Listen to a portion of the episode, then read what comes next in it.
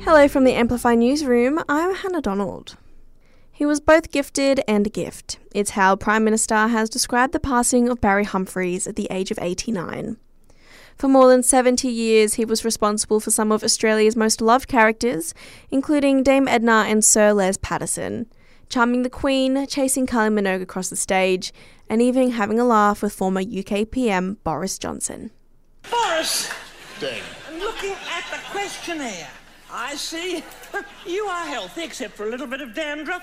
There's something endearing about this bumbling fellow, don't you think? Humphries was admitted to Sydney's St Vincent's Hospital earlier this week after suffering complications from hip surgery.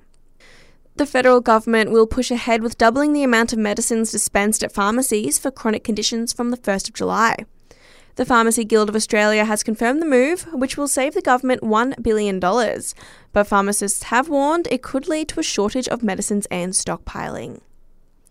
The Canberra and Region Heritage Festival are kicking off the Anzac Day commemorations today at Mount Stromlo. The Rotary History Vignettes will host a walk and talk event exploring the history of the Optical Munitions Branch and its role in World War II.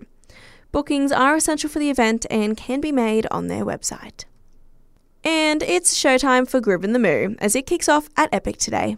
With thousands of people expected to attend the event, traffic managements will be in place throughout the day and night. Free shuttles will be available after the event to the City, Belconnen, Woden, and Tuggeranong interchanges, and light rail will operate with increased frequency. For drivers, Flemington Road will be closed to all regular traffic between the Federal Highway and Randwick Road. And that's the latest in news. We'll have another update for you right here later this morning.